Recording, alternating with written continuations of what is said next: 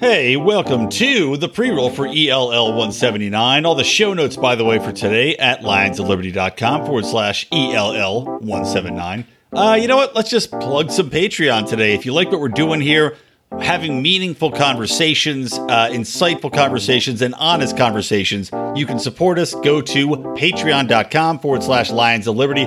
But there's oh so much more when you join. You can listen to JB, my guest today, talking about conspiracies and truly taking on the mantle of Dr. Science, as he's the one that pokes logic holes in these conspiracy theories. He's the guy that uh, brings people down to earth, but in a good way, in a measured way, in a hilarious way.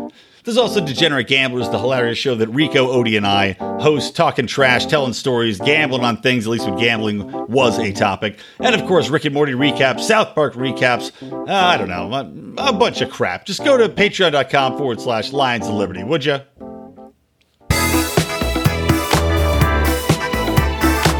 Welcome to Electric Liberty Land here on the Lions of Liberty podcast, your weekly shot of culture, comedy, and liberty with your host, Brian McWilliams.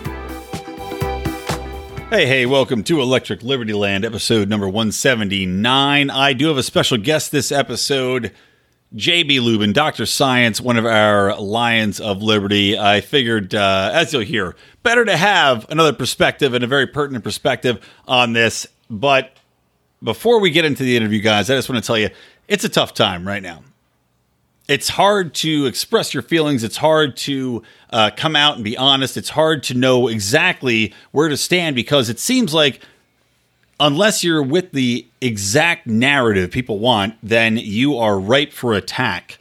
And I feel like this interview today really did a great job of cutting through that kind of the the BS. And I've cut out the cursing in this episode. Those in our Lions Pride can get the curses, but uh, I wanted to be able to, to make it very easily shareable. I think it's an important episode to share, so please do. And here we go. All right. As mentioned, I'm joined by our resident Philadelphia Lion, who is still alive.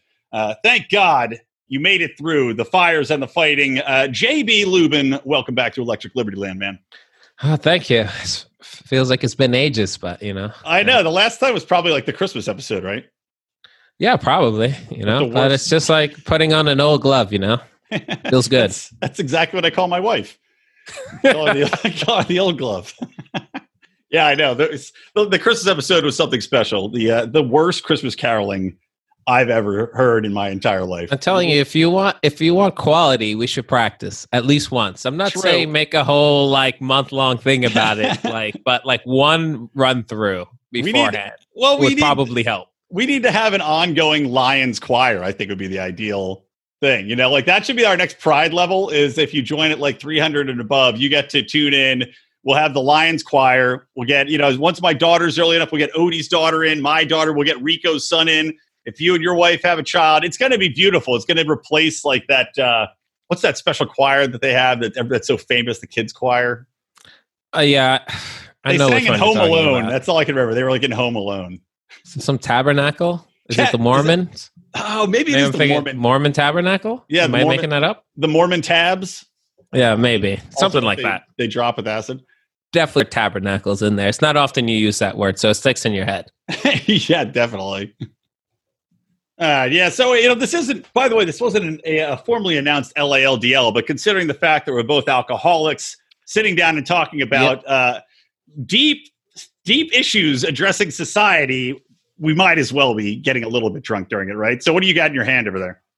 I've got the the scotch I, have been sipping on the last few weeks. It's uh, it's a Campbeltown. It's Glen Glen Scotia. It's called Glen Scotia. Uh, is that like the uh, the Scotsmans had sex with the uh, the Nova Scotians and made a beautiful brew? Maybe it's pretty peaty, so it sounds like that that mating. I would say. Yeah, it makes a lot of sense. Tastes like the sea. I'll say. yeah. Uh, I also am doing a Scotch. I'm doing a Dewar's 15. A buddy gave me. It's actually shockingly good. The Dewar's 15. I didn't. Yeah. Didn't realize. Yeah. It's. I mean, because I'm not a huge Dewar's guy, but this is actually really good. Dewar's is oh is a solid fallback. You know. Yeah. oh, excuse me. But I'm a snob. I only drink single malt, so. Well, hey, some of us have to be fancy and pinky out, and I know that's you all the way. but yeah, so for those of you who, who, aren't familiar with JB overly, he's on. So of course, JB's one of our Lions of Liberty, and uh, he's on a lot of our Pride shows. So you you always take part in the conspiracy corners, of course, as our resident doctor, Doctor Science, and uh, a lot of our roundup shows. But yeah, so this episode, I wanted to. I, I mean, you know me, I'm a white guy that yells in a microphone. And I thought that for the second week of covering George Floyd, everything that's going on in America right now, it would make a lot more sense for me to have you in rather than just be myself uh, yammering on because obviously the big difference between you and me is that you're French. Yeah, I think that that will definitely contribute to this conversation greatly. no, JB JB is black.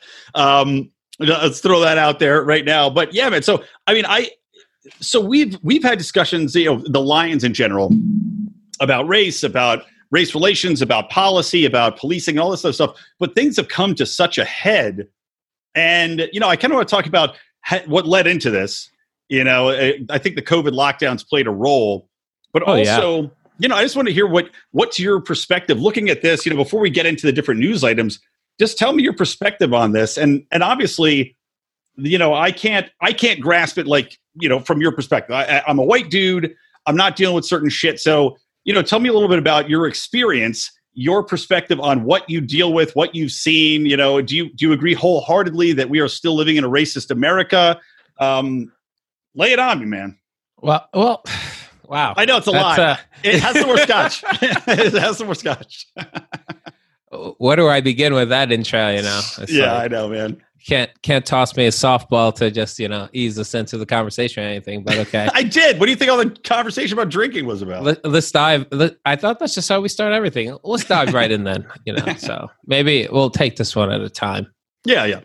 Um, God, like first thing I would say is that I'm not surprised that this is happening. I don't know if you are or what the general consensus is. Like as this is going on, everything that's been going on, not just since the COVID lockdown, but for like the last five, probably 10 years, it seems like this is something that's been building up. Um, I'm 36. Just uh, I'm gonna expose my age out there. I'm not shy. Um, and the last 10 years of being 36, these flare-ups with these police, these interactions with the police that have been caught media attention, have gone viral um, probably as I use the word viral, due to the fact of this expansion of everyone having phones and everyone using social media and being able to spread things that happen in isolated places, something that can happen in South Bend, Indiana, and be seen in China in a matter of hours. Mm-hmm. Like, and this is all kind of unfolded in the last 10, 15 years that this is even possible for human beings to um, do. And with this expansion of information sharing, we're starting to see a lot of ugly things. And when I, I started I started going through this like speech slash rant, going a different avenue, but then I kind of pieced it together in my head.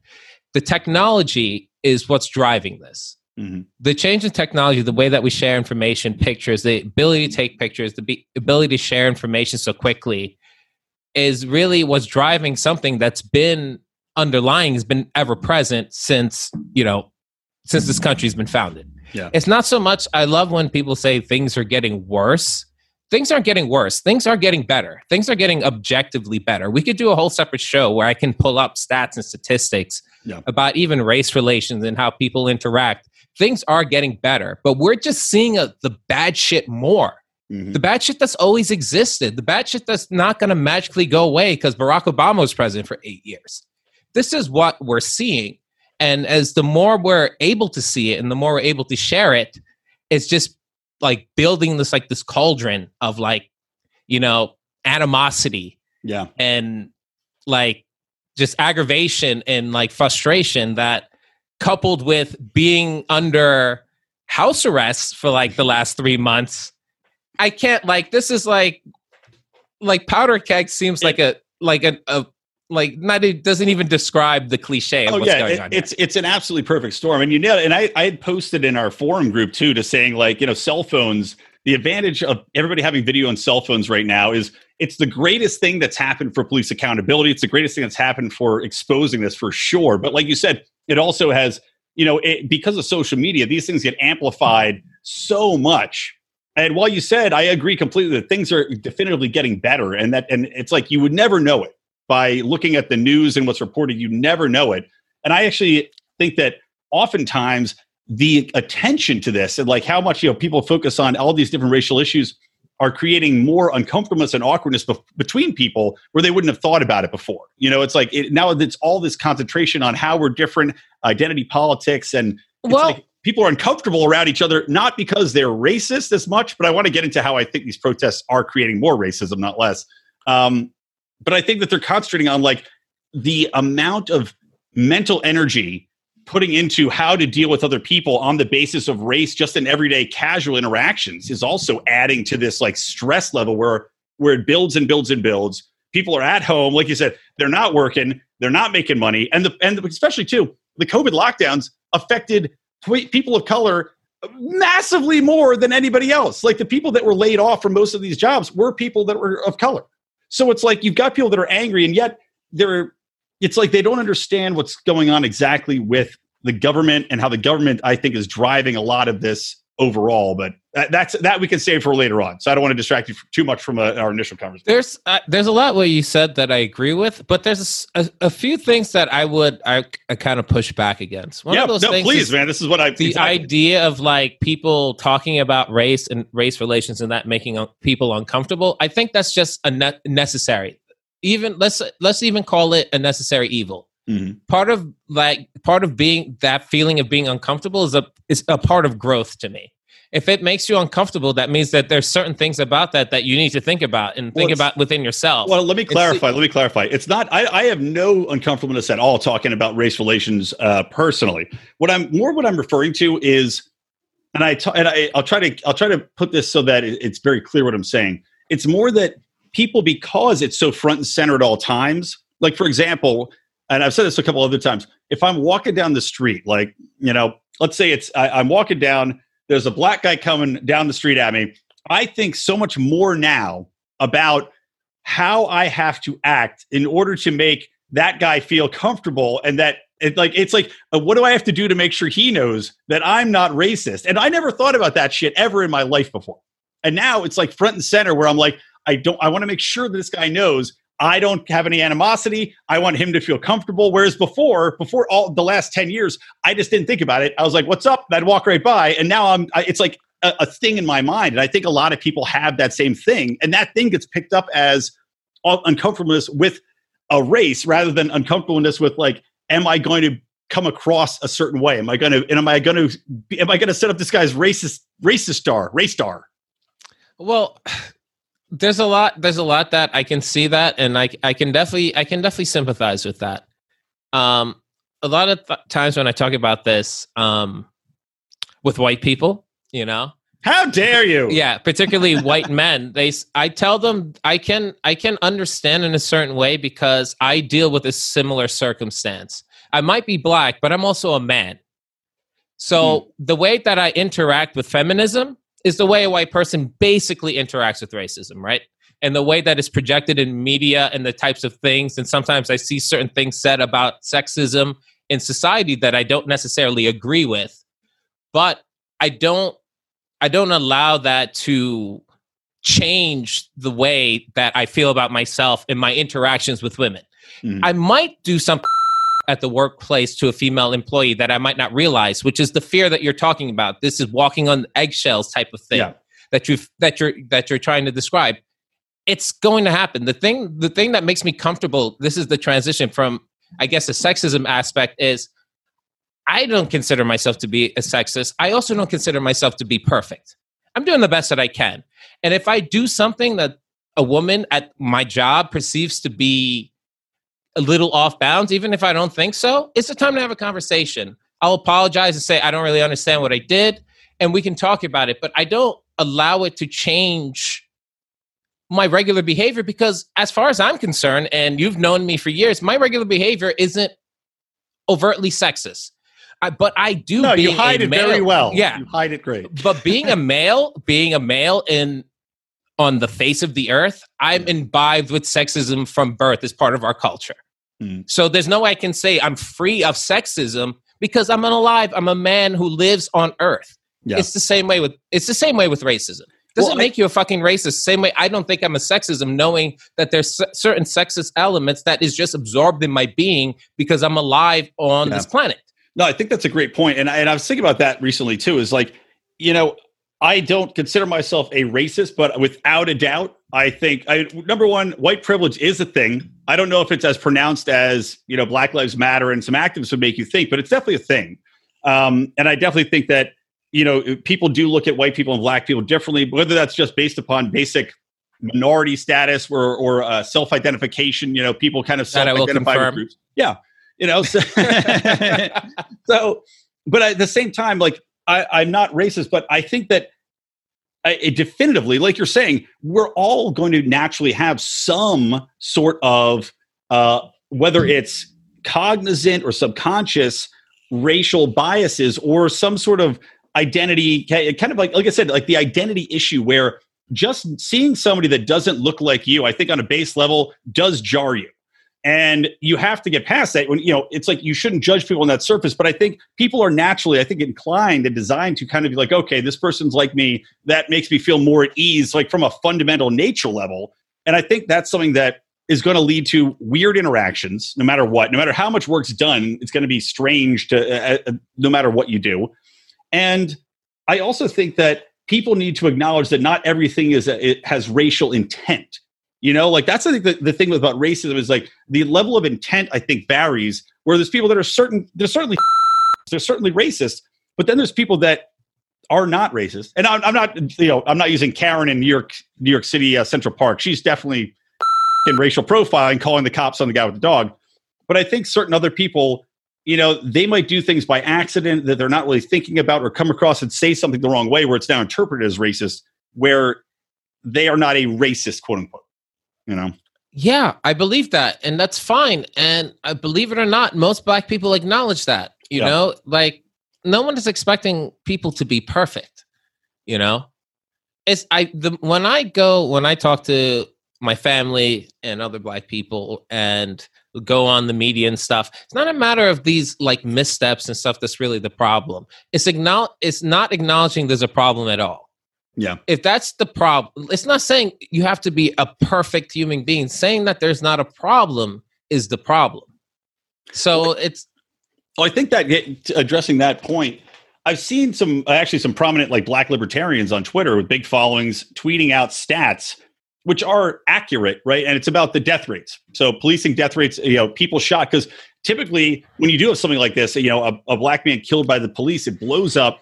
We get the protests, we get the riots and they people throw out these stats, which are like white people are killed more often than black people. Uh, Is this you know, per capita? This is per yeah per capita or per per year. Oh no, per year. Because that's very per, important. Well, I think because, per year. Because there's way more white people than black people. If it's not per capita, then it's kind no, no, of no. It's it's it's way more white people than black people per year, and it's something like the one I saw was something like sixteen to six or something.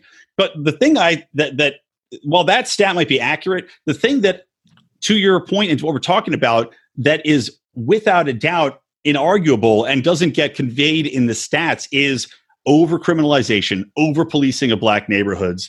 Um, like you said, you know, we do talk about racial profiling, different treatment of black people versus white people or other minority groups. And this is this is something that's not going to show up in the stat sheet, you know, because you can't account for a cop car driving around your neighborhood 20 times until they pull you over. Like there was a buddy of mine, actually from freshman year at Penn State a guy named Alvin, and Alvin posted, and, and I don't know if this is accurate or not, but he posted on Facebook. He's saying he's been pulled over, you know, 400 plus times, and he lists all these things that happened to him. I I don't know if they're accurate. I would believe it though, and he is, you know, a sweet, nice guy, well educated, same education being you, you know, un, unimposing guy, but yet he's clearly been harassed. And I kind of like, in a way, I want to say, look, what you're what you're protesting specifically about police killing black people is wrong. I don't want to support that message so much as expose people and get them to wake up to the the level of state sponsored racism that goes on by virtue of the police state. I I couldn't agree more. It's these initial interactions in the first place that build this powder keg that make and this term has been floating around forever the police and occupying force. Mm. if they if the police and I always feel like I'm beating a dead horse here when I th- say these things. When not a dead drug war because that's a felony. Yeah, with this drug war, this now this interaction has become war. Mm-hmm. Now, now you have two rival camps. Police are afraid, and it is fear. It's not, and maybe not in the case of of George here. Yeah, because I watched that video, and that dude looked like a like sociopath. It was just like nothing going on while he was doing this. It was like it was just like having his morning coffee. Yeah, like he was, I mean, the cries of anguish that whatever the crowd was saying, they, they could mean nothing to him.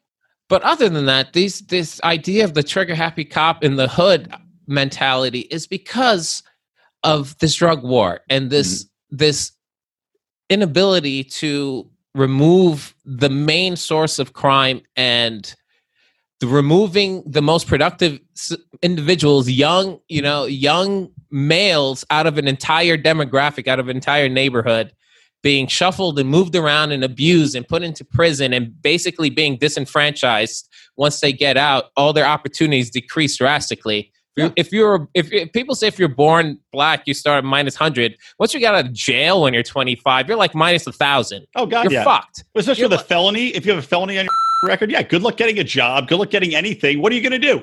Crime, drugs, There's a reason why every every person who's ever done that, like we have a whole segment of our show about that, mm-hmm. gets its own podcast. It's not because it's it's it's it's normal. It's because it's rare. It's incredibly difficult. It's mm-hmm. an extraordinary thing to do. That's why we devote whole podcasts to it. Because yeah, exactly. it's not the norm. Yeah exactly. We're not right. even talking nine out of 10 failure rate here. It's probably 99 out of 100 or something like that. So it's like, well, I think also, st- man, it's like it also comes together. You know, we talk about the military militarization of the police, but it's not just about the funding and the weapons going into the police too. I think it's also that the police in general, and we're getting a little bit off topic here, but we'll, we'll return to George Floyd in a second. So I want to talk about the uh, the official coroner report versus the coroner report that his family had done. But you also look at just the way, like who's becoming cops. And a lot of it also ties in, you know, in an overarching sense, getting way off topic tangent wise, but in an overarching sense, you look at the war state, right? The ongoing military state, you have all these soldiers rotating out of service that are coming home.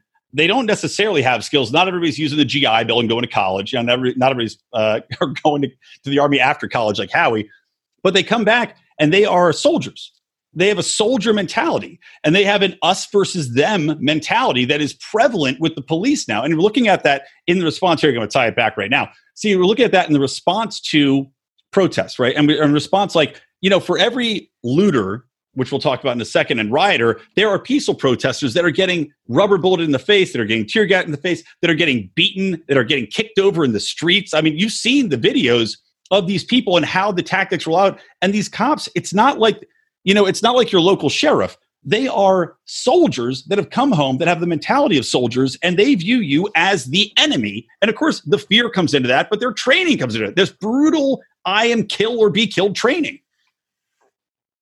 It's, it's it could be really bad, but I don't know. Like, did, did you see the Atlanta video?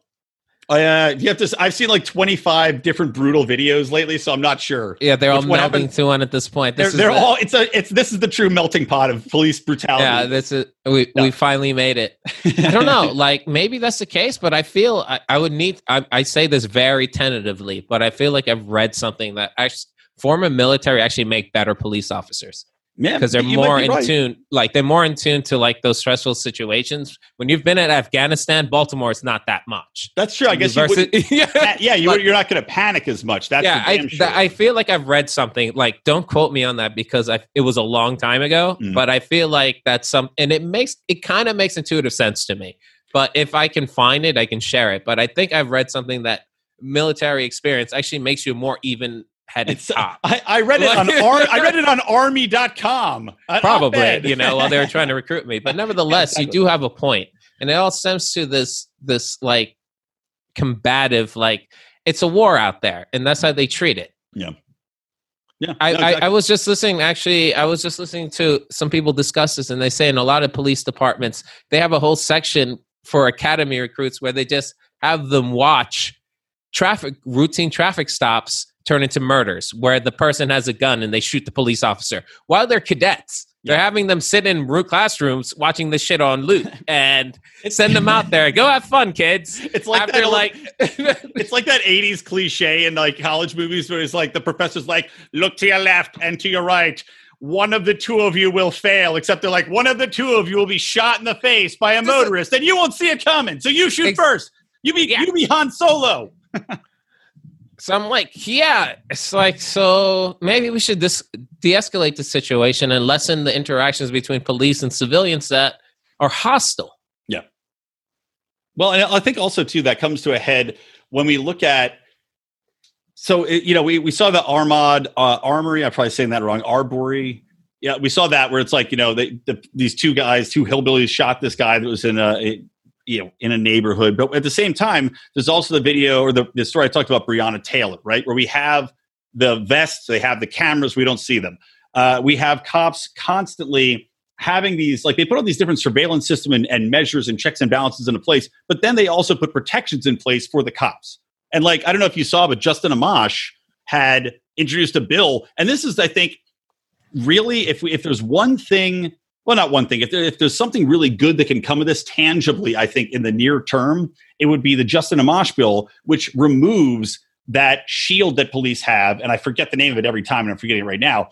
But it removes immunity or qualified immunity. Yes, qualified, qualified immunity. Yeah, it remo- removes qualified immunity from these cops because they wear not only the shield on their chest, but they've got this shield that protects them from getting prosecuted. So they don't fear using that irrational force. They don't have to think twice if they make a mistake because they know that they're going to get a pension. They're going to be able to go and be protected by powerful police unions, and of course, all the politicians that benefit from those union donations. So, I mean, I mean, what's your thought on that? And then tie in because I want to jump also to the ways in which these cops are protected too. The coroner's report on George Floyd where, that was so. What do we want? What are we going to go first with immunity? Yeah, go go with immunity. Let's then let's talk about this goddamn coroner report, which was unbelievable. I I, I think it's a fantastic idea. I read the letter um, that Justin Amash uh, crafted, and and seeing that this was initially something like it was written by our federal government that law enforcement would be allowed to be sued for damages and it was as from his words, gutted in the '60s. Right? It was a 1967 act. I was trying to pull it up to see. I, I wonder. I, wonder what was going on in the '60s. Yeah. What, what was yeah. going down right in the '60s, JB? Yeah, did they like, take that? Uh, did they pull that back? Weird. What a weird yeah. What a coincidence. What a coincidence um, of time. Which, by the way, why? I mean, that's a powerful point that I think all of the protests. Well, not all of the me, you. We're we're making it right now. That's a powerful thing to point out. That in the '60s, during the height of what's going on, big racial, well, not the height, I guess the Civil War is probably, probably the height, but you know, in the modern time, difference in, you know, racial equality and in bringing black people up and giving them a voice and, and, you know, merging people and allowing inter, interracial uh, marriages, allowing interracial schooling, you have them change the law to give police immunity. That is something that more people need to think about. Yeah. And I'm glad that I'm you see, this is the thing. Like, are you, need, real, are you real time reading? Because I sent you like we were talking about before the show. I sent him like fifty links. I'm like, here's what we're going to be was, talking about in alphabetical order. I was just trying to confirm the date. Yeah, 1967. It says starting in 1967, yeah. the Supreme Court began gutting the law by inventing the doctrine of qualified immunity. it's like what a coincidence. 1967. Who would have thought? Yeah, um, weird. Uh, but yeah, this is this is a, definitely a step in the right direction to bring the police state, rein in the police state as certain. If they're at least financially liable and police misconduct now becomes a burden of the state because yeah. now they're paying out millions and millions of dollars for these transgressions then maybe we'll start seeing some change because now the there's a hole in the in, in, in the you know the purse yeah so i think this is a fantastic idea well i worry I about your thoughts though, on it well i oh no i think it's i think it, it I, I just i actually didn't realize because I didn't read Justin Amash's whole letter until you just said it. I didn't realize that it was gutted and, and it had been different. I mean, this is yeah. It, it was a Civil Right Civil Rights Act of 1871. Uh, Congress allowed individuals to sue, to sue state and local officials, including police officers, who violate their rights. It's unbelievable that this hasn't been pointed out before now and brought to the forefront. To be honest, and uh, yeah, I think good job, Justin Amash. Uh, happy you did not run for Libertarian presidential candidate, so you can keep doing work like this. Much better idea. But you know, it's like that's shocking. And then, you know, we look about, you know, we're uh, like talking about this coroner report and removing qualified immunity. There's so many things in place to protect these people. And like you said, the, the problem is though, if people can sue the police, and this is one more one more endorsement of privatization of the police, because then you can sue the police, that police company goes bankrupt, and you bring another one in. It's not the state, it's not the taxpayers, it's not the people footing the bill, because all they're going to do is raise taxes.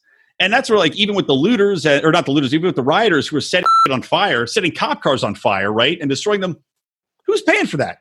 You know who is? We're paying for it. We're going to pay for it. Well, that's true. There is a breaking point. There, there is still going to be pressure. It like they can't. I imagine the powers that be won't assume raising taxes can eat all the costs. They're going to yeah. try to clamp down. If something like this happens, no. there's going to be extra pressure to avoid these types of lawsuits. It's here's guaranteed. What, here's what they'll do: is remember all those civil asset share, uh, asset forfeiture laws that they put on the books. yeah, That's, they're just going to be like more, more of those. Raise parking tickets. So I don't know. There, there's ways to to fill that that hole in the purse. But tying coming back to George Floyd, you know, we saw the coroner's report, and the latest one I saw, like the first one I saw, was saying something like he did not die of any sort of asphyxiation or pressure on his neck or spine. And then the latest one I said, or I saw, said that he was high on fentanyl and died of a heart attack. Right? This is the official coroner's report from the city yeah. that's working with the cops. And then you see the family, which thank God they did this. The family gets their own autopsy done. And the guy's like, oh, yeah, he died of, you know, asphyxiation. He couldn't breathe. He was suffocated from a cop putting his knee on his spine and his neck. Like, and, and you sent, I think the article you sent said uh, it's been confirmed. The homicide has been confirmed by a second group of um, MEs, right? So yep. now so now it's two outside, um, yeah, two outside autopsies that confirm a, a homicide by asphyxiation. Yep. So exactly, and and I had Sandy told me, uh, my wife told me today that they're actually looking in with a, I think a civil rights, like a formal civil rights inquiry into the Minnesota Police Department, which is good. And from what I've heard from people that are in Minnesota, uh, well deserved. But I mean, here's a, here, let me let me change topics for a minute because one of the things I really wanted to get to with this, these riots and, and protests, or riots versus protests versus looters, I'll say, is I got in a big fight on Facebook with a comedian, a black comedian that I know, uh, who came at me because I posted. I said, "If you're a looter, kill yourself." Right? And I said, no "Yeah, I saw it." I was I, I, read the thread. I read that thread in particular pretty well, much thank all the you for your, through. Thank you for your help. Um, so oh, no, I'm o- I'm always a passive observer. I don't know if you've noticed. It's the scientist in me. I don't interact. Yeah. I just take notes. JB just puts the maze down and then tases people in the exactly. That's what I do. Yeah, I'm That's just what I brought you on this show for. Yeah, I brought you on just to, to electrify me for turning. I mean, legitimately, though, actually, that is why you're here, just to electrify me if I go down the wrong path, JB. So, but I mean, so you saw the thread, but it was back and forth. And basically, the point I wanted to make, though, and, and maybe I should have spelled this out and not just had a very wide encompassing, if you're leading, kill yourself but the way I look at this, right, you've got legitimate protests. Um, and you've got riots, which, okay, protests sometimes can turn to riots. People are angry. Uh, as you said, people want to push back, right? And, and, and setting these cars on fire, these police cars, and setting precincts on fire. That is, I still falls, I think, falls under civil disobedience, right? You're fighting back against the state. Where it crosses the line for me, of course, is when you get into burning businesses and private ownership of, of these businesses and people's incomes and livelihoods and uh, and that sort of thing. And I made this point to him, and I made this point to other people, and I, I'm not. I would presume you agree, but you might not. Is that I feel like this entire thing, once it turns into violence, once it turns into destruction, and even I believe Martin Luther King said the same thing, is that when you have a protest turn into a riot or it turns into looting, then you have the general population, which is probably behind you, right? We're in 2020 the vast majority of America is behind racial equality, at least publicly.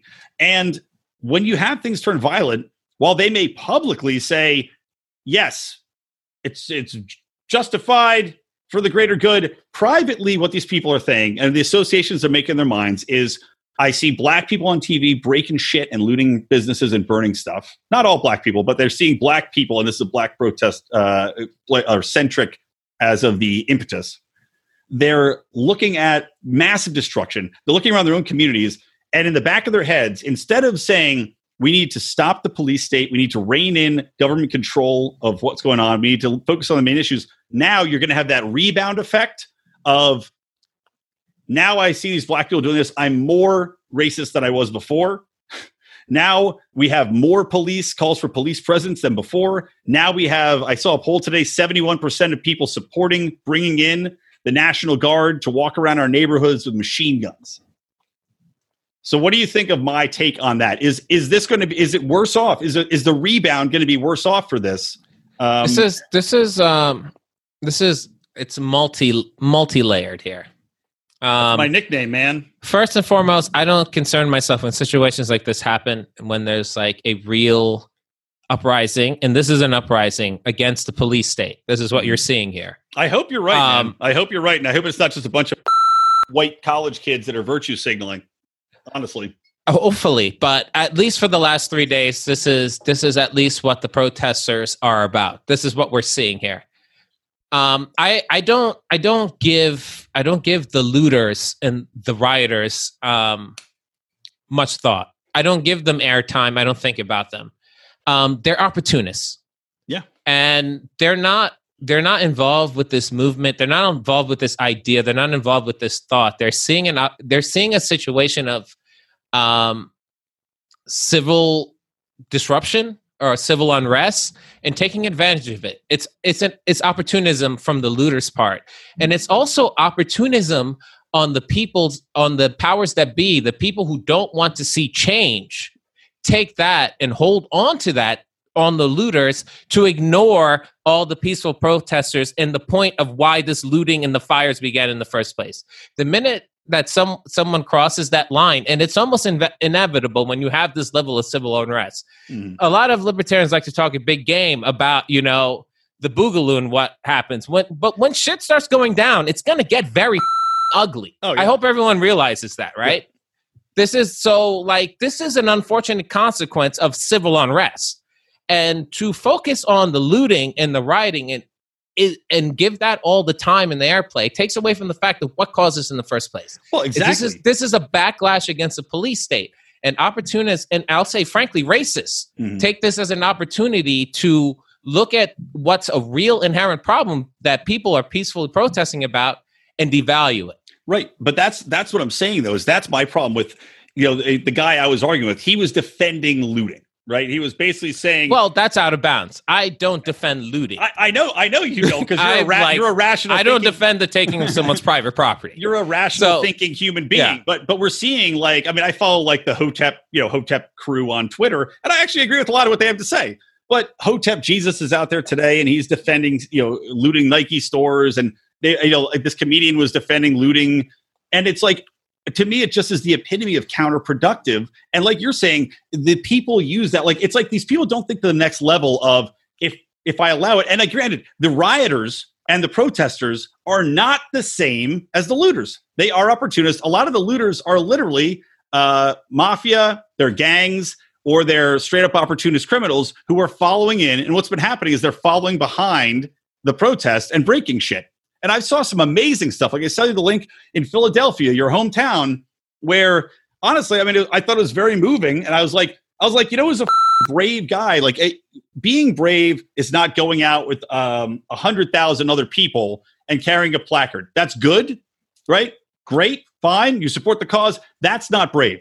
What's brave was these and this one guy, I mean, he was Hulk big, so he's not scared of much. I don't know if you saw the one guy with like, it was like a, a black dude with like kind of like longest hair, but he was like jacked. Like, no, with that guy. But he's like, you know, they blocked this target. They're like, don't loot target. We live here. This is our neighborhood. This is not what we're about.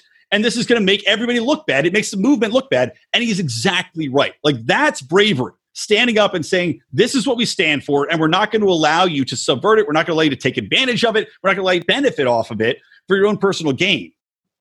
And I just don't think we're seeing enough of that. And instead, like I said, what we're seeing is coverage of looting uh, because that's the thing that people are going to see the next day. They're not going to see. That's know, what that's what that's what serves the agenda uh, yeah. on a lot on a lot of on a lot of bounds. They've already apprehended one one Minnesota cop who was breaking wind, some AutoZone windows. Turning this into yeah, yeah, turning this into a criminal ac- activity in, instead of a an uprising against a police state is exactly what the powers that be that wants. Yeah. Let me get let me tell you a story. Do you know the first riot I remember I have a clear memory of in my life?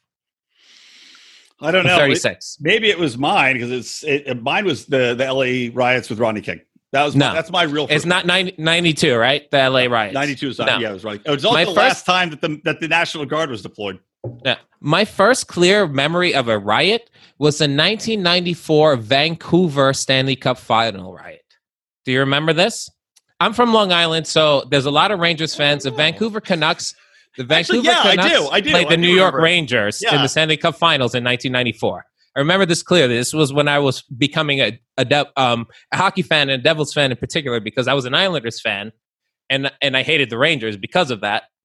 And I cheered for every team that played the Rangers to beat them and the Devils played them in the Eastern Conference Finals in that year and lost in Game Seven. And I became a Martin Brodeur fan because I, I like to play goalie in street hockey, and that's why I'm a Devils fan, even though I'm from New York. In case anyone gave a shit. Well, I'm a Flyers but, fan from Philly, and the Devils yeah. suck, and the Rangers suck, and the Islanders suck. So there you but go. But nevertheless, the Canucks lost in Game Seven to the New York Rangers in '94 and tore their city apart. Yeah. Broke broke their windows, Main Street, destroyed fires, turning cars on fire. I was shocked. This was a hockey game. Yeah. I could not believe what I was seeing as an 11 year old. Maybe no, I was still 10 at that point.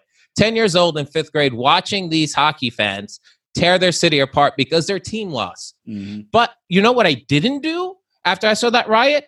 Think that all white people were animals because the vast majority of people in Vancouver who are hockey fans are white. Yeah. I didn't but, think there were animals. I didn't think hockey was bad. I didn't stop watching but hockey but because also, it foments riots. But you're not you know? idiot. I don't. But you're not a idiot. And you're not, people, and you're not, and you're not the guy that you're not a number one, you're not a fucking idiot. And number two, some people are just more predisposed to to gut reactions. Like, look, I will point you to the election of Donald Trump, which I knew was going to happen. I told people it was going to happen because people in the back of their heads, like immigration was the issue at the time, and and you know American economy, right? White jobs lost. That was what Trump ran on. That's what he won on. And I knew I said people are going to talk a big game. They're going to say that he's bad. They're going to say he's wrong. They're going to say he's racist, and then they're going to vote for him because in the back of their heads they're thinking, you know what, he's right. And that's I fear the same thing. I fear that people fear based, right? Are going to, in the back of their heads, go, this thing blew up real fast. I'm terrified. I want more cops. I don't agree with the Black Lives Matter movement. And now it's tainted in their minds because it's tying together uh, black violence and militarism and, and bringing in the National Guard. And that's what people are going to remember. And I, I maybe I'm wrong. I hope I'm wrong. You're, you're not really what I'm worried about. You're probably not wrong. And the only thing I could say to that is just be better. Like, yeah just like I can acknowledge, that's why I told that story. Just like I can, like, you can separate this extra, extraneous violence and absurdity from the real problem. I didn't stop becoming a hockey fan because some people were idiots. Like, just be, people are taking advantage of a serious situation. And that's all that it is. If you let this cloud your mind and cloud your opinion yeah. and make bad choices, I can't help you. Yeah. All I can say is be better. I can't stop this. This is an unfortunate consequence of civil unrest. Well, this is what I'm saying. Here's a fascinating question for you. Antifa, we already know, is made up of 99% white kids. Uh, Antifa has been blamed for really kicking up the rioting, right? And also, we're seeing piles of bricks around these cities. I've been, I've been hearing, I've been hearing these rumors, dude. There's, pictures, there's, pictures everywhere. yeah, crazy. I've been trying to track them down. I can only In find Philly? like two instances. They've had excuses for them. This is all conjecture. Like, well, the I, one like, that was the one that was a pile of bricks in the middle of an intersection, not conjecture. well, no, no, I'm saying like it's always like the the only the two instances I could track down an explanation for. Yeah, So they've been there for years. I can't verify any of them. Right. Yeah. Know? Well, that's it. And this is, and again, I'm throwing out just this is a random, random idea. But yeah, it's like I, I look at the because we're talking about how it only helps the establishment. It helps the police state. It helps the war state. It helps the powers that be who want to assure us that we have their safety in mind, and you sacrifice safety for liberty. And uh, the the fact that these bricks are out there, I don't know. I mean, it's very interesting. It goes along with even though the Antifa's, like I said, I think definitely involved in kicking these things up and breaking all I, I have do, to. I don't know. I wonder. It's just a weird coincidence. That all I have to say to this to know that to know that this is this is a this is state sanctioned, it's it's it doesn't take it doesn't take a genius to tell the difference between a peaceful protester and someone who's stealing from a store. Right? The fact that you can't stop those people and let the others go tells me that you're letting this happen for a reason. Right. And and especially when you look at how the police are treating protesters, right? They're ramming people with their cars that are standing there. I don't know if you saw the video of the girl who got like thrown down in the street it's horrific the way they're acting and it's everything the police are really showcasing everything that that this riot is fighting against Hey, what a perfect time for a little commercial break to remind you about our friends at NorthSpokaneCBD.com. They have been supporters of this show for a long time. They have everything you need for CBD needs for you, for your pet, for your loved ones. And the good news is, guys, that you can get 15% off with the promo code LIONS Yes, promo code LIONS, NorthSpokaneCBD.com.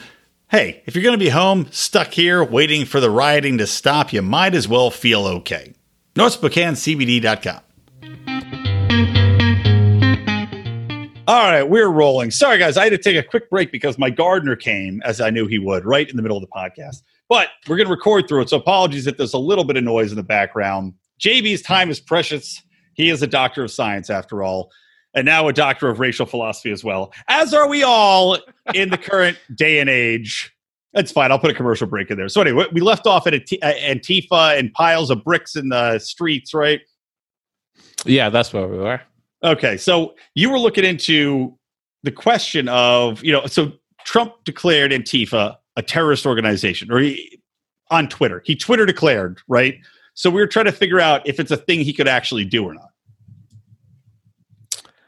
I, I still haven't found this out. Um, I don't know what you know. I don't know if there's there's no like real legal definition, as far as I know, of what a terrorist organization is. Uh, how yeah. what at least from the executive, like what does that mean? Like, well, that's the thing. Well, again, tying it into state power, right? There is no like the definition was made a more amorphous, and again to show the expansion of state power under a black president versus a white president Barack Obama was really leading the way as far as making this amorphous definition of terrorism and expanding it to include domestics, right? Because he said you're a uh, well, something like a, a domestic actor or uh, oh, an enemy combatant, right? So that's what Barack Obama had said. If you're an enemy combatant, you could be killed home or abroad, doesn't matter.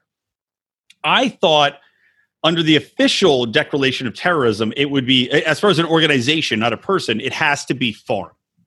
Now, how hard that is to change, I'm sure it's very easy, especially with what's going on right now. Maybe he'll get pushback from the House, but I don't, I mean, I just don't know if legally, if he has the authority to do it or if he needs it, because I think he's already already drawn upon the Insurrection Act, right? That was last used in the Rodney King riots, like we talked about. Yeah, so it seems like as far as the books are concerned, it's really only foreign entities that yeah. It, you can legally declare terrorism. There's no domestic terrorism law. So well, here's how um, here's the here's the workaround for that. You go, okay, George Soros gave money to Antifa. George Soros is a terrorist. Bam, Antifa's terrorism. But isn't George Soros an American citizen? Yeah, I think he's. Isn't he? No, I thought he was a. I know he's like Greek. Fuck, was he? Am I making that up? Uh no, he's de- he's definitely not an American uh, sit, well, he might be an American citizen. He maybe he got citizenship, but he's not that, from America. He's not from the United States. No, I know he's not from America, but I thought he was an American citizen. And I thought he still least. lived abroad. I didn't think he lived here. Eh, it doesn't oh. matter. This, this is very off topic either way. But yeah, so Antifa, I mean, do you think that Antifa should be designated a terrorist organization? Let me ask you that. Antifa is not really an organization. I think that's the first problem. What they're, is they're terrorist cells? yeah, like at at best, you might be able to call them that. It's it's almost like a QAnon thing. It's just a, a banner that whoever wants to decide to pick up on the internet can. Yeah. So that's yeah, kind of this a, and and to allow the government to declare something that nebulous as a terrorist organization is pretty much giving them license to crackheads on whoever they want. Yeah, exactly. Um, this, it's, the classic, like, it's, it's, it's, like the classic slippery slope. Yeah, like exactly. Lions, I don't. The Lions of Liberty could easily be declared a terrorist organization for uh, inspiring. Like, it's actually worse than that because we actually have detailed like clear members of who the Lions of Liberty are. We are far more of an organization than fucking Antifa is. The entire like, Lions of Liberty Pride is going to get raided tonight. Yeah, we're an actual organization. They're going to get Duncan Lemp. Watch out, you Duncan Lemps out there. Not to make light of Duncan Lemp, of course. Horrible story of police uh, murdering a man in cold blood. But yeah, no, it's a, it's a, it's an excellent point, and that's why even though I hate Antifa with every every fiber of my being, I hate hate Antifa I agree. You cannot make them. you cannot officially label them a terrorist organization. But uh, and, and think about like to your point, the expansion of government power to be able to track down these people online. Right now, because they're associated with a, a quote unquote terrorist group, it's just going to open up all the all the NSA spying restrictions. Yeah, this is just license through. just to do whatever they want. Yeah, goodbye. This is what this is. Yeah, because we don't know who Antifa is, so yeah. we have to spy on everyone. Yeah, exactly. It's like because Antifa's not a real organization; it can be any of us. And, and here's so, the beauty. and here's the beauty, JB is like you know the FBI used in their in the NSA spying they use like the hop system where it was like if you made a phone call to a guy, they could do two hops from there and and like look and spy on everybody in those circles. Right? Think about the internet with how many people people follow on Twitter and interact with randomly. You can now literally follow the world like the yeah. world with two hops from from people following. Like you one guy with uh 7 million followers you respond to him now the nsa gets behind anybody. Yeah that's yeah. That's just a power grab. I'm not impressed to say the least. Agreed completely. Um uh, let's move on. I want to talk about so i i talked about the well actually i'm getting a little ahead of myself. Let's talk about the concept of where do you fall on it's a, a few bad apples, right? And we talk about police departments, and and we I think we'll both agree, point blank, you can't ever say these whole people, like all of these people in this group, or all these people that do this one job are bad people. We're not saying that. We can agree on that. But do you agree with this argument that the police that are doing this are a few bad apples, or is this something where it is systematic? And I, and a caveat, I roll my eyes when I see people talk about systematic racism.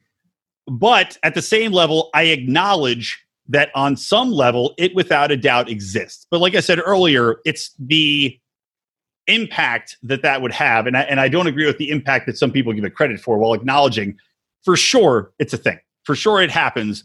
I believe it happens on a much lower level. But is it a few bad apples versus systematic? Well, it, it depends on what you're talking about. It's the there's a few bad apples. Those those few those few bad apples are bad because of the system.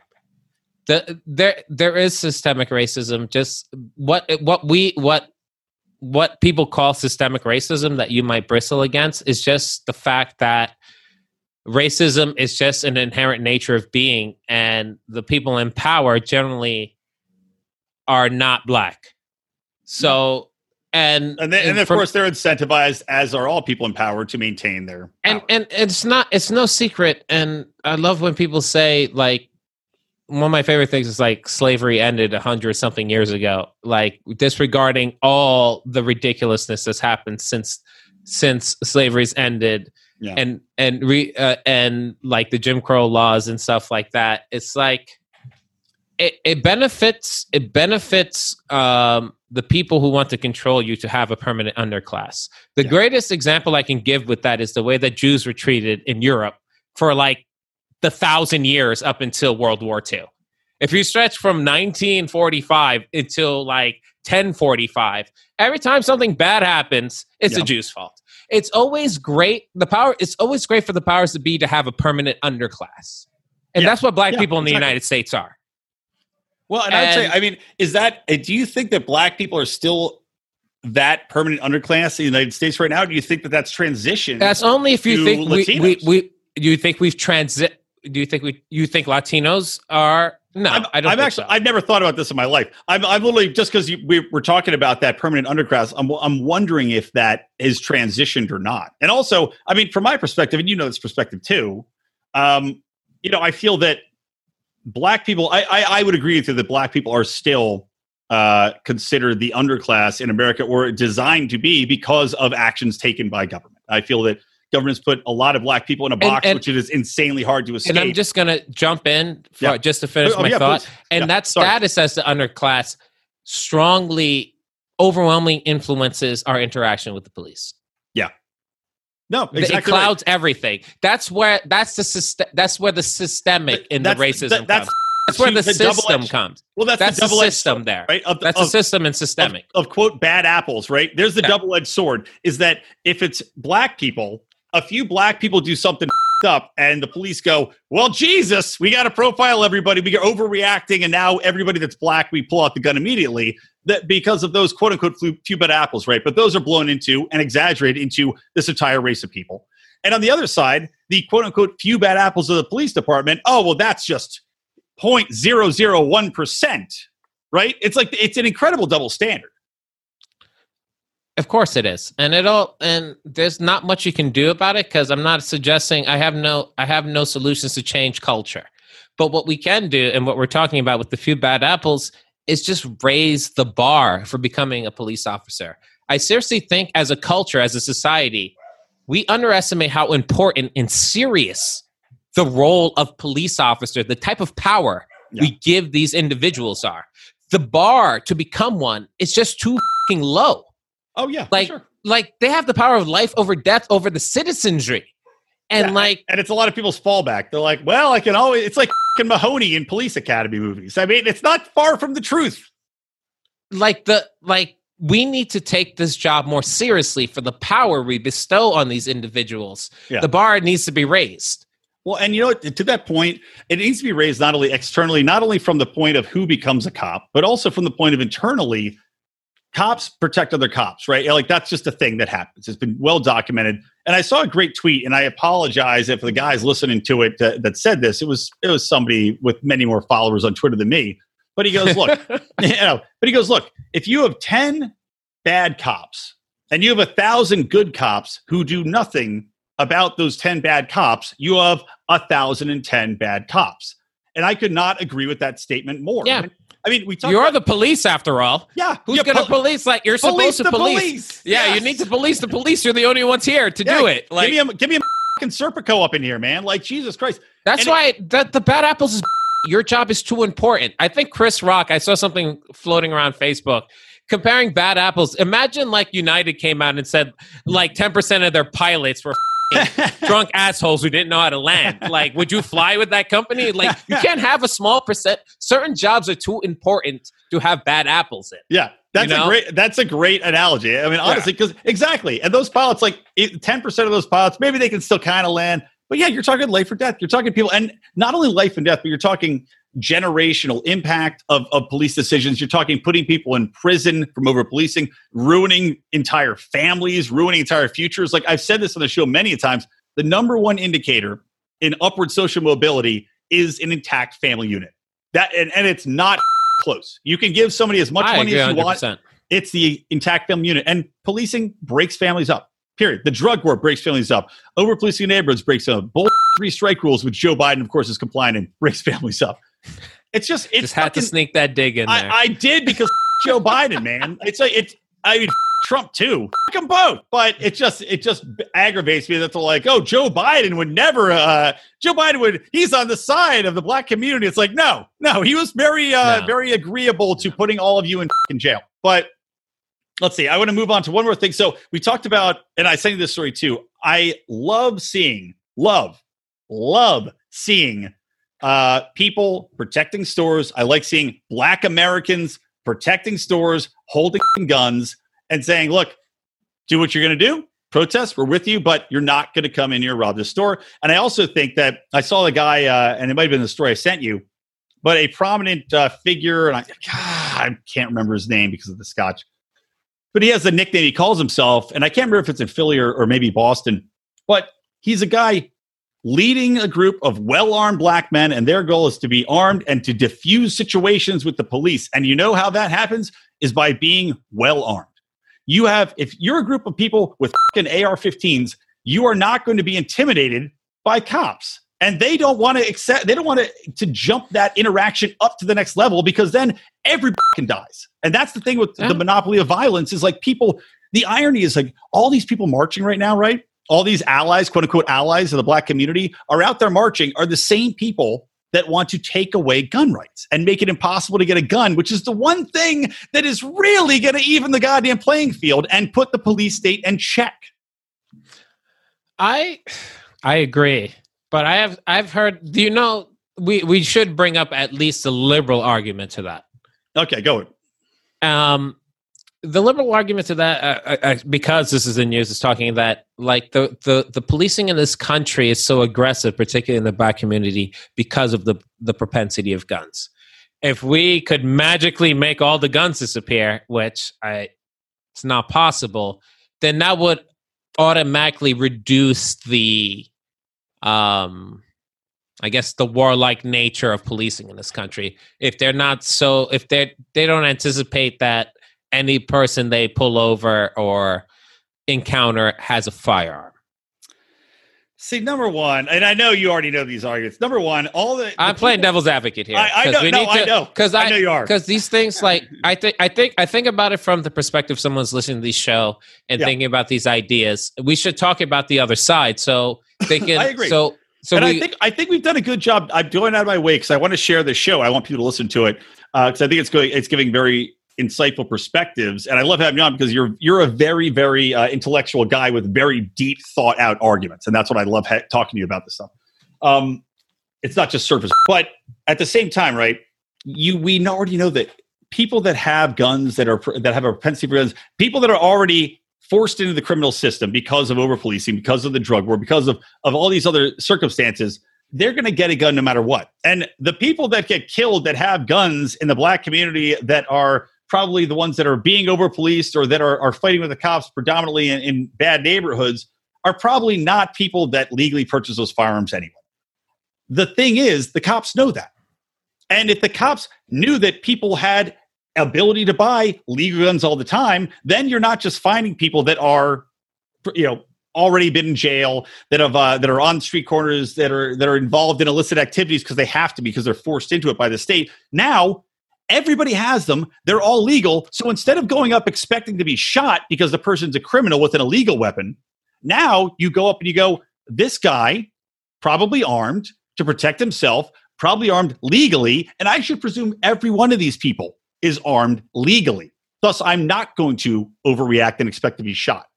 Whereas I feel now they're automatically presuming criminal illegal firearm. Oh, I like that. Strong. uh, sometimes drinking all this whiskey and podcasting gives you a clarity of thought. And uh, yeah, man, so we could keep going longer, but the one thing I wanted to hit on too, and then I want to hear just in general, kind of if you have anything else to add to this, I want to hear like, you know, feel free to rant and, and, and rant at me and whatever you want to say uh, for conversation. But Nickelodeon this really pissed me off today. Number, not only Nickelodeon, but I've seen all these corporations, right? Corporations, uh, individuals, social media campaigns, all that kind of shit, right? They're all posting and, uh, and all sending out these messages. And I got a message from Peloton that was like, we support George Floyd and we support racial equality, right? And I, even though I agree with them, I responded to them on the email and I told them to fuck off and not to email me this because even if I agree with you, I don't need Peloton preaching to me about racial equality. It's not your place.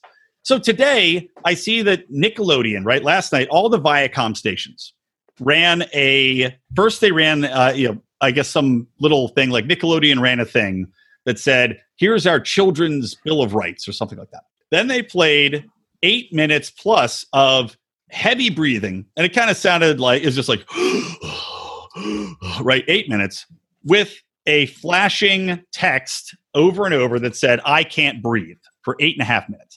Now there was no warning about this going in; it just happened, and you saw a lot of people on social media said, "Oh my God, Nickelodeon, you were so meaningful. Thank you." I'm pissed, and the reason I'm pissed is not because I don't think a network should be able to do that. I, I, I would be fine with any network other than Nickelodeon or Disney doing it. But my problem, and this is where I want to hear your take on it, is when you have very uh, material that could be legitimately traumatizing, right? And people will say this is good because children have to hear about it and parents have to talk to their children about it. But these people don't know how old the kids are. It's been proven that trauma, including traumatic events, this type of thing, uh, incidents of just any sort of real trauma on developing brains can really damage a kid and cause long lasting problems. Do you think that they are entitled and right and that it's justifiable to run something like this because corporate responsibility or because the network believes in it and take that out of the hands of the parents? Well, that's loaded. Um, so am I, right? so am I by now. I have to I have to start off by saying this disclaimer. I don't have children. I don't know what it's like to be a parent and have to raise a kid and mold a child in my image of whatever you breeders do, just to use that term. I've never used that term before. I think this is the first time in my life. I like it. Nevertheless, um, if I don't know, I can't speak to the trauma of the the commercial. I'm, I'm looking at this right now. It but I don't think it's I don't think it's um I don't think it's helpful. For yeah. let me go from two ways. Um, one from the corporate perspective and one from the child's perspective. And uh, let's feel well was it clear? So I'm only speaking for myself, of course. Yeah. Uh, from a corporate perspective, I'm you know, you've known me for a long time. I'm I'm I'm a pretty cynical person. Um, I, I that's what I love I'll, about you. Yeah, I'll be I'll it, I'll be hard pressed to see any corporation um making any type of statement or um like su- show of support or solidarity that isn't motivated and groomed by a team of PR right. and mulled over in some corporate boardroom.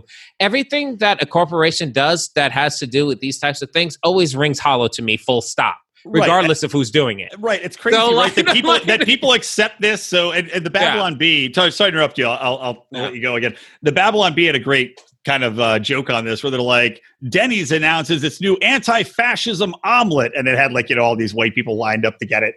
And yeah. it's like, yeah, it's like it's hard to these people just accept it like, oh, so beautiful. Meanwhile, the rest of us are making jerk off motions. Yeah, for me, for a corporation doing this, sometimes there's a hit, sometimes there's a miss, but it's always calculated. Yeah, and I don't like that, and I don't need to see it.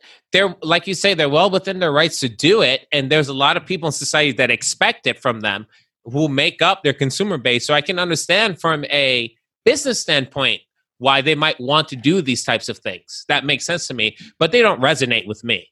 Well, the problem um, I have with this specifically, though, is like, right. So we, as libertarians, we're like, yeah, you can do what you want, private company. Like, you look at the non-aggression principle, though, and you know, kind of do no harm.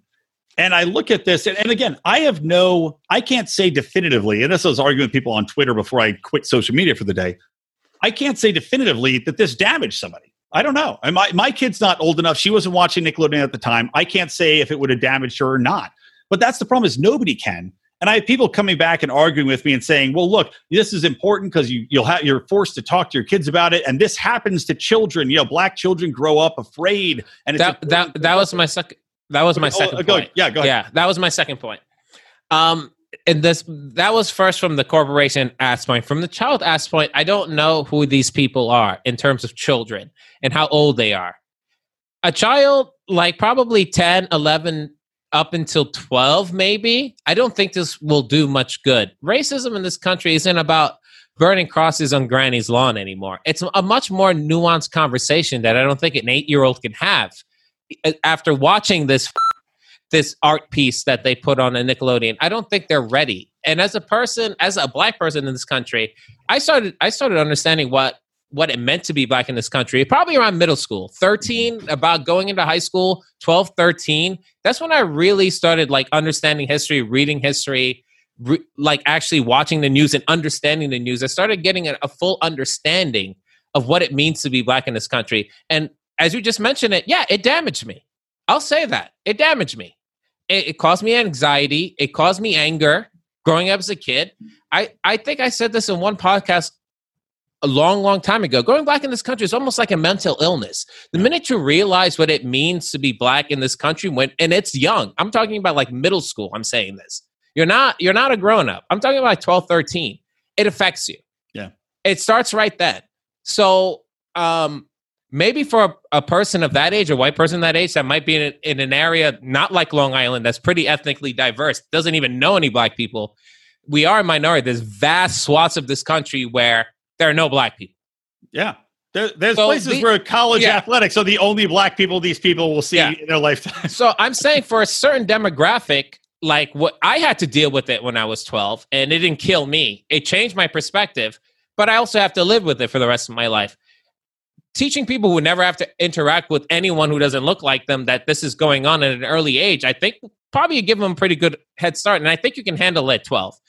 Any less, I don't think you'll understand it at all. That's why I'm a yeah. little skeptical on damage. I think this is too nuanced and complicated. There's a point where you don't even understand what's going on to the point where it's probably time when you should be processing this.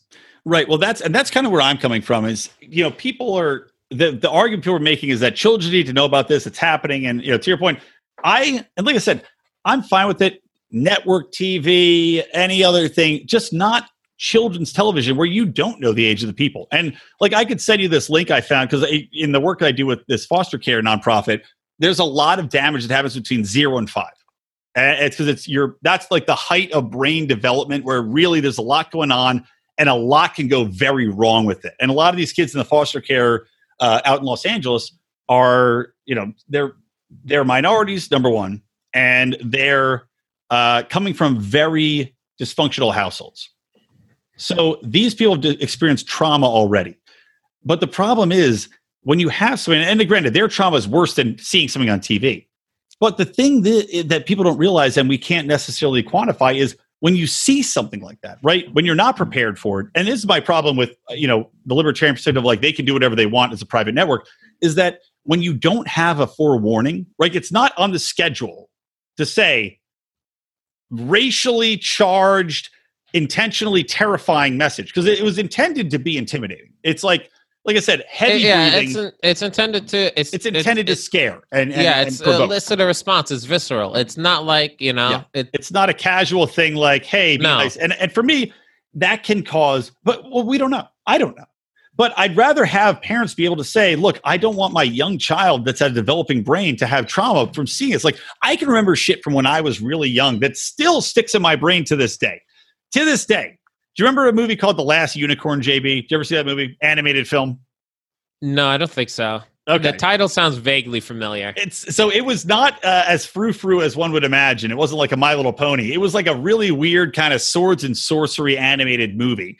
And I saw it when I was really little. And I remember to this day because I had nightmares about it for years. There was a skull on top of a clock in this movie, and that skull haunted my dreams for five, ten years. I still remember to this day. It's really embedded in me.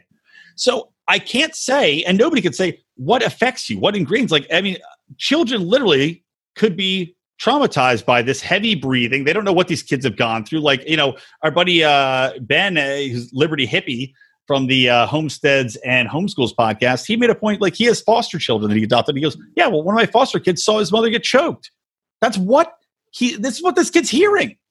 It's it's just something you can't justify the potential trauma to say that, well, people should hear about it. And what I told people is like, how is this different from then playing audio of uh, a, a theatrical rape, a, a reproduced rape for somebody, and saying, you know, please stop over the screen, over the sound. Uh, it's, no, it's no different at all. It's, it's the exact same. Yeah, it's the exact same thing. It's the exact same thing. Like, but yeah. Again, if you say that to people, they go, "Oh God, no!" But it's the same thing. It's the same justification. It's the same logic.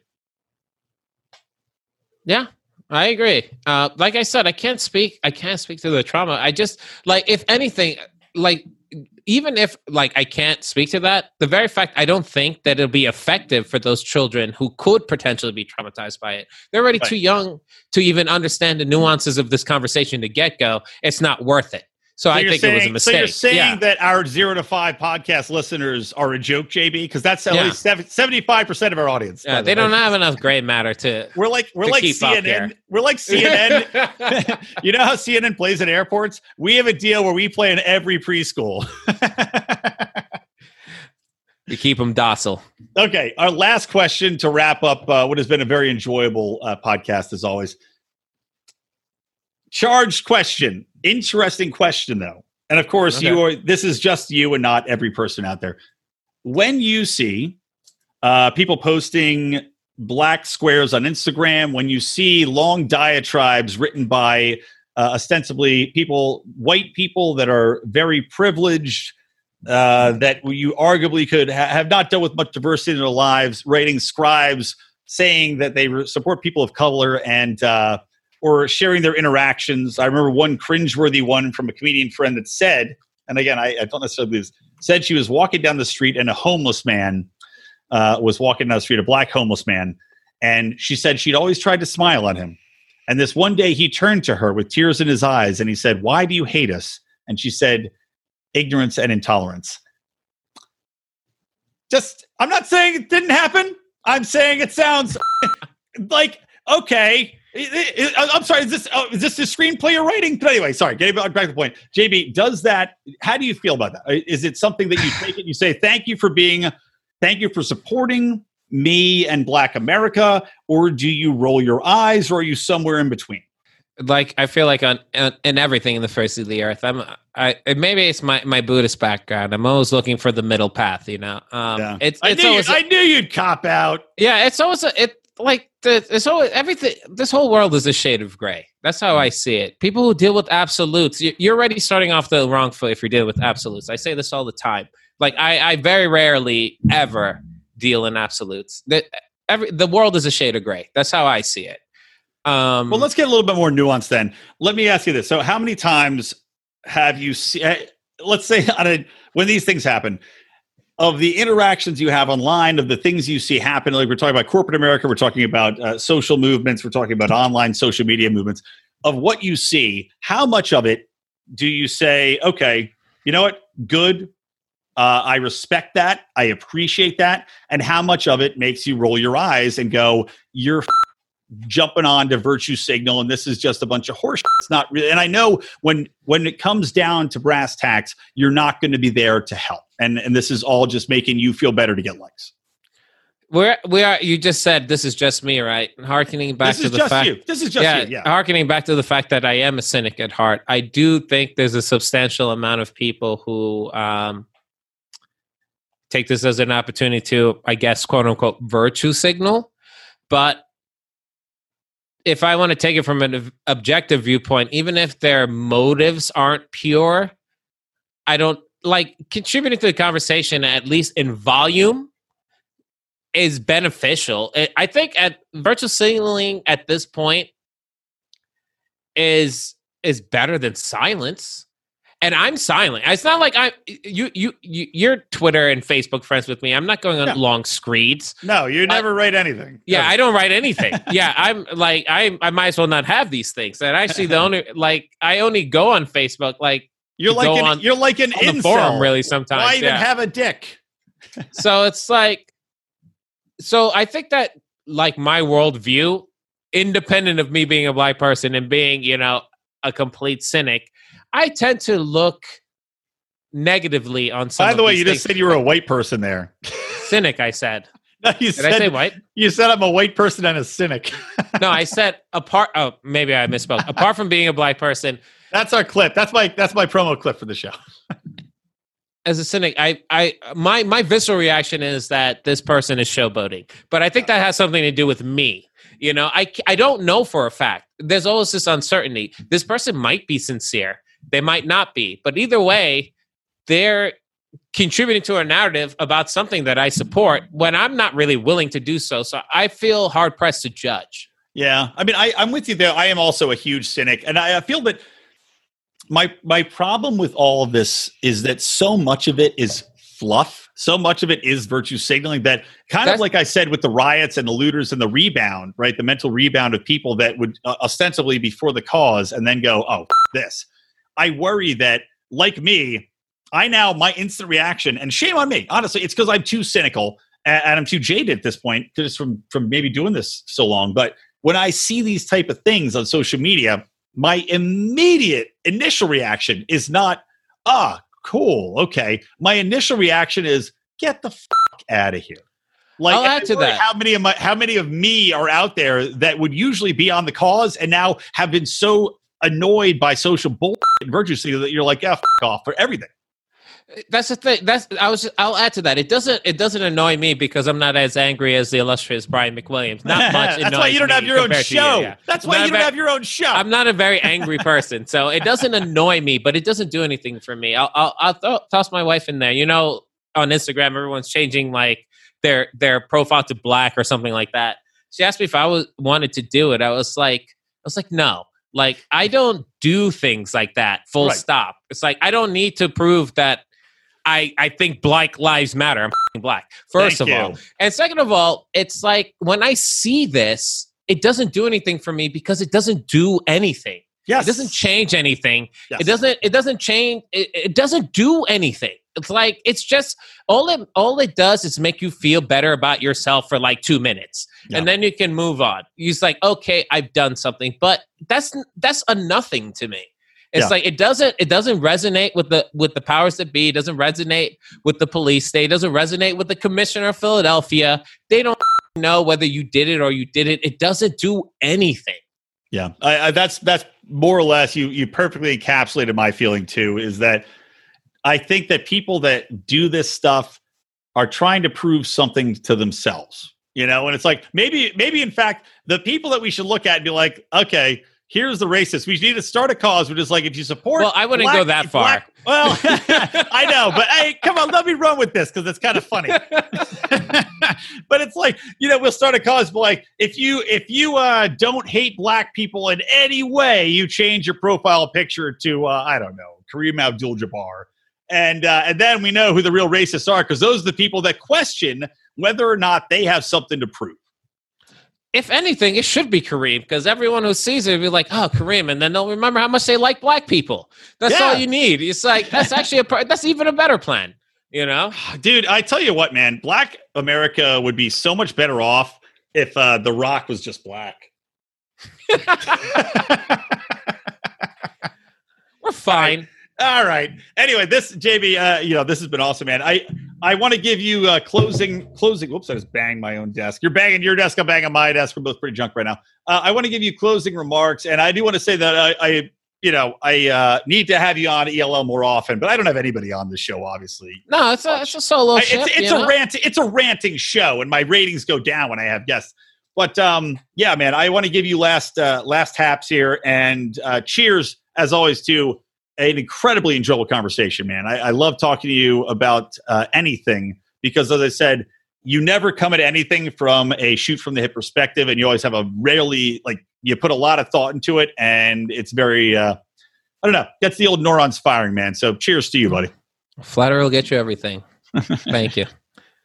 Uh, I'll I'll keep it really simple and short. It's don't get distracted. If there's anything if there's anything, maybe we should just clip and put in the for- front. Don't get distracted.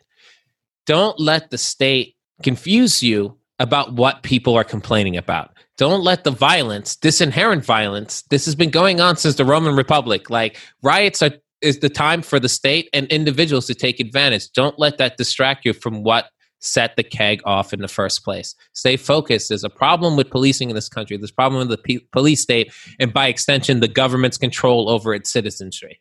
Stay focused. If you think the rioters are the be all end all of this movement, you you need to shift gears here. And I'll just leave it at that. Beautiful. JB, thank you, my friend. Guys, from me, Brian McWilliams from Dr. Science, JB Lubin from the Lions of Liberty and from Electric Liberty Land. Always stay plugged into Liberty.